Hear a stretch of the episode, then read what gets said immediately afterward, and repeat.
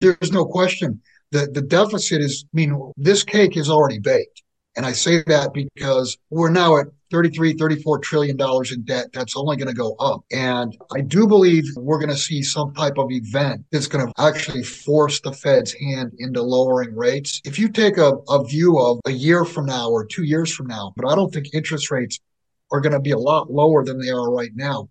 They may be on the short end, but not out five years, 10 years, 30 years. I think the yield curve is going to extremely steepen especially if the Fed is, you know, knocks rates down to two percent or one and a half or one percent. What's not been taken account of, well, for many many years, even before the 2008 2009 uh, train wreck, what's not been taken into account and what's not been thought about is the risk premium on U.S. paper.